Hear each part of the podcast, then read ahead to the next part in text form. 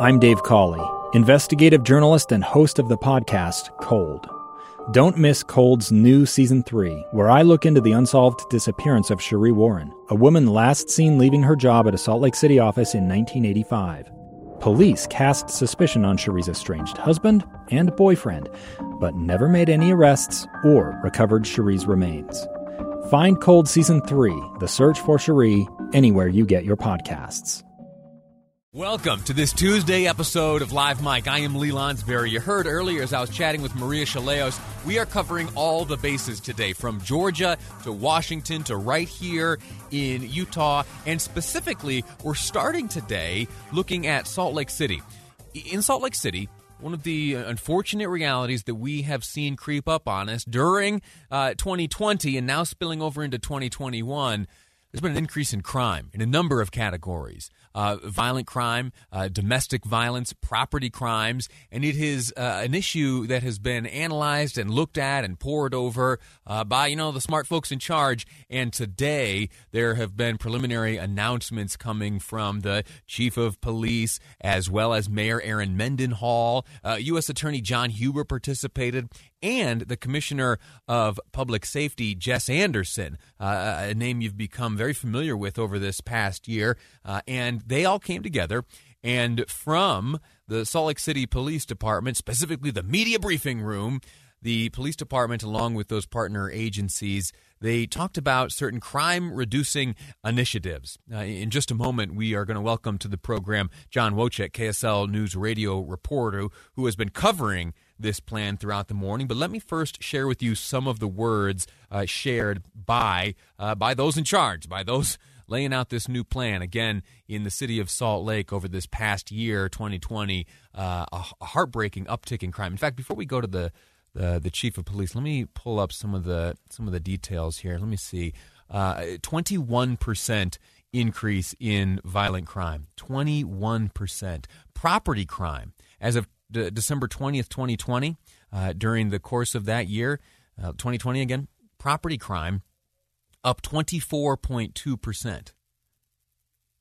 So again, 21% uptick in violent crime, 24% uptick in property crime. Uh, that's no good. That's no good. And that's not something that we can just uh, wait for coronavirus to disappear and hope that that will fix it. No, folks are being proactive now, uh, and we'll see if this proactivity leads to results. One of the areas one of the areas focused on by the chief of police, again, Mike Brown of the Salt Lake City Police Department, this morning talked about something that I'll admit I had no idea was a problem. And, I live in Salt Lake City.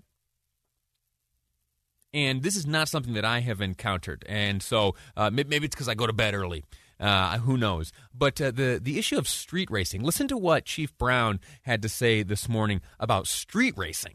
Street racing out in the northwest quadrant has, has been a huge impact upon our community and those businesses uh, throughout the year of 2020. Many times there are hundreds and hundreds of individuals, participants, following these street crimes. This leads to criminal activities such as shootings, DUIs, drug use, vandalism, sexual assaults, and assaults. These are becoming more problematic within our city and across the state.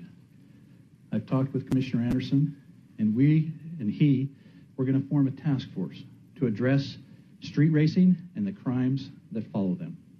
In just a moment, we will ask John Wojcik, again, KSL News Radio reporter, about that task force and what uh, we can expect as it's formed. Uh, but first, uh, let me just let you hear from John Huber, U.S. Attorney. You, you, hear him often on these airwaves. In fact, I think it was last week he uh, filled in for Dave Noriega, uh, joining forces with Debbie Dujanovic hosting their program in the morning. Uh, and, you know, he's a, a, frequent guest on this program. He's the U.S. Attorney for the District of Utah. You might ask yourself, why is the U.S. Attorney uh, standing side by side with uh, a city police chief, uh, the U.S. Attorney dealing with federal law and the breaking of federal laws and prosecuting those who violate? Anyway, I'll let him explain uh, how how he sees a targeted approach being what's needed to go after repeat offenders. Uh, we'll hear from John Huber and then John Wojcik to explain the task force.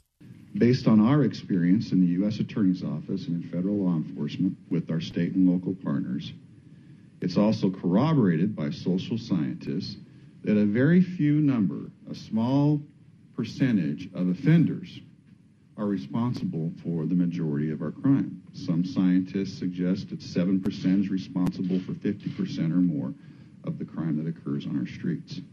From our experience, that rings true. If we can find those 7%, those apex criminals or chronic offenders or high risk uh, violent offenders, if we can find them and hold them accountable with meaningful justice in the United States courthouse, the federal courthouse here in Salt Lake City, crime will go down in our beautiful capital city.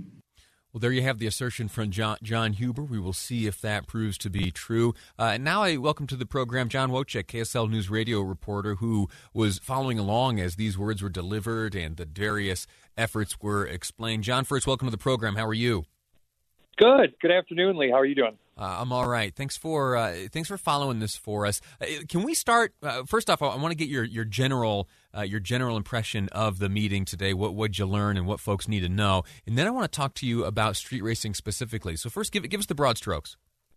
Yeah. So this was a pretty comprehensive uh, press conference, and like you mentioned, you had individuals from various different departments representing Salt Lake, whether it be law enforcement or uh, prosecution, or whether it be just in terms of running the city with the mayor's office or with uh, Mayor Erin Mendenhall. And really, what, what they're looking at is a couple of different trends that are going in the wrong direction coming off this past year. I mean, you brought up violent crime up above 20%, property crime close to 25, and kind of, you know, really the sad thing is, is overall crime up 24%. So it'd be one thing if you could just target one or two areas, but this is pretty much across the board. 2020 was a bad year in Salt Lake City. And I think the main takeaway, what I took from the police department side from Chief Mike Brown, was that a big problem is there's a small group of repeat or chronic offenders, a lot of times violent criminals, who are being arrested over the course of one year, then being released uh, shortly afterward, being back on the street, and then committing the same crimes. That could be assault, sexual assault, drug trafficking, drug whatever it might be. These individuals are. Uh, the, he said at one point these cops a lot of times know these individuals on a first name basis because they arrest them and then they pop up right in the same area again. So what they're trying to do is bringing in. You see the U.S. Attorney's Office. You also see the U.S. Marshals were represented there. What they're trying to do is a more heavy-handed approach of if they can levy federal charges, not just you know misdemeanor crimes, but if it warrants it, federal charges to get these individuals uh, you know, facing steeper penalties. So they might be not only uh, locked away for a while, but completely out of the state, possibly.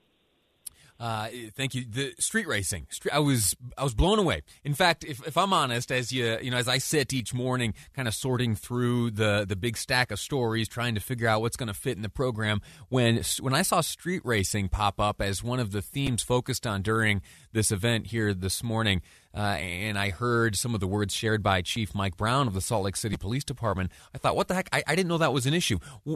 I, I, certainly didn't know it was an issue uh, so grand that it warranted a, a, the formation of a task force. What did you learn regarding street racing? Man, it's been it's really Lee. It's been an issue that at first I was taken aback by because you hear it and you think of you know the Fast and Furious movies. It's nothing like that. It's happening time and time again, kind of in the same area, kind of on the west side of Salt Lake City in this industrial area, 3100 West all the way over to 3500 West and it's been terrible with the street racing is one thing you have people you know driving over 100 miles an hour but then a lot of times it gets violent a lot of times people show up with firearms there's drug use and the crimes kind of speak for themselves at these street racing events. If you go back uh, to last calendar year in may a 19 year old uh, woman shot in the leg. August you had a couple of different incidents. A 15 year old was shot. That came a week after two other people were shot so I mean, it's just it's the street racing is one thing, but then there's this whole other universe where other crimes are taking place, whether that be firearm related or drug related. And so finally, it sounds like uh, the police department, with the help from uh, the U.S. Marshals, also the city, and then uh, you know hopefully the U.S. Attorney's Office is going to be able to allocate more resources towards these events to not only stop them, but stop all the other illicit activity that happens you know surrounding these events. Hmm. Uh, listen, John Wojcik, thank you so much for your reporting on this and your time spent with us here on Live Mic. Thanks again. That's John Wojcik, KSL News Radio reporter. Thanks, Lee. let me say this before we go to break. It is very important that not only the crimes themselves uh, be brought down, you hear these uh, some 20, 24% upticks in uh, violent crime and property crime, respectively. Uh, that must be the first effort, right, to bring the crime down because. Well, there are all kinds of becauses, right? Uh, certainly, protecting the victims is primary, but secondarily, Salt Lake City is a place that draws uh, in large part tourists from outside of the city and outside of the state, and even to a certain degree outside the country.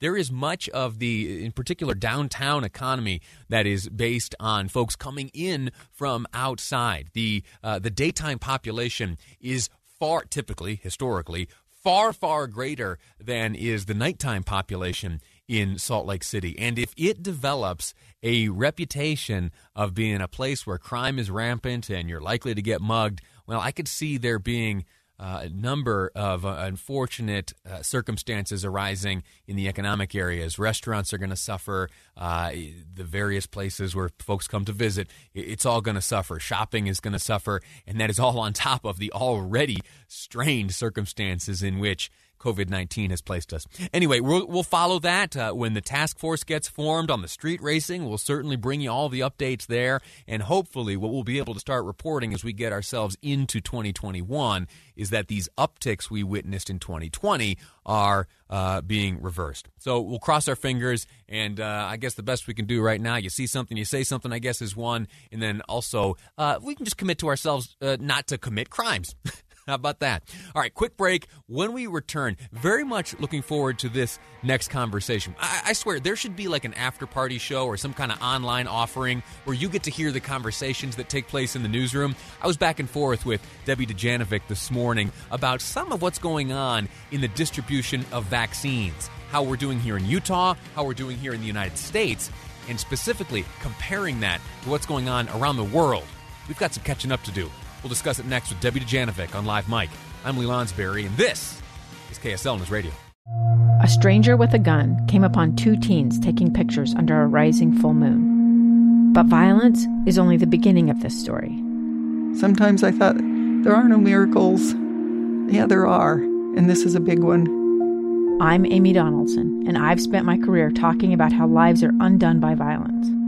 The Letter is a podcast about how lives are remade. Follow the letter at theletterpodcast.com or wherever you get your podcasts.